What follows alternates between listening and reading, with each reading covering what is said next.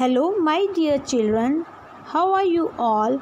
I hope you all are enjoying your holidays. So today I am going to discuss a story on the topic honesty is the best policy.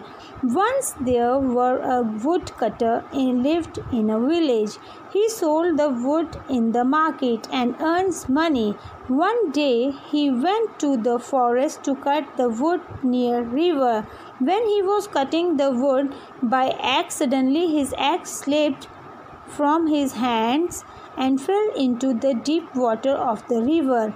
He did not able to swim. He started to pray for God, please help him. Suddenly a river angel appears and asks him why he is upset. The woodcutter tells him about his axe that fell into the deep water of the river.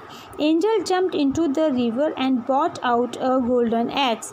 Woodcutter refuses to take it. He said that is not his axe. Angel again jumped into the river and brought out silver axe, and again woodcutter refused to take it. Angel again jumped into the river and brought out iron axe.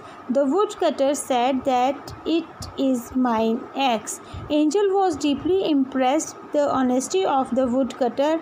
Angel gave other axes, golden and silver, to woodcutter as the reward of the honesty. Moral: honesty is the best policy.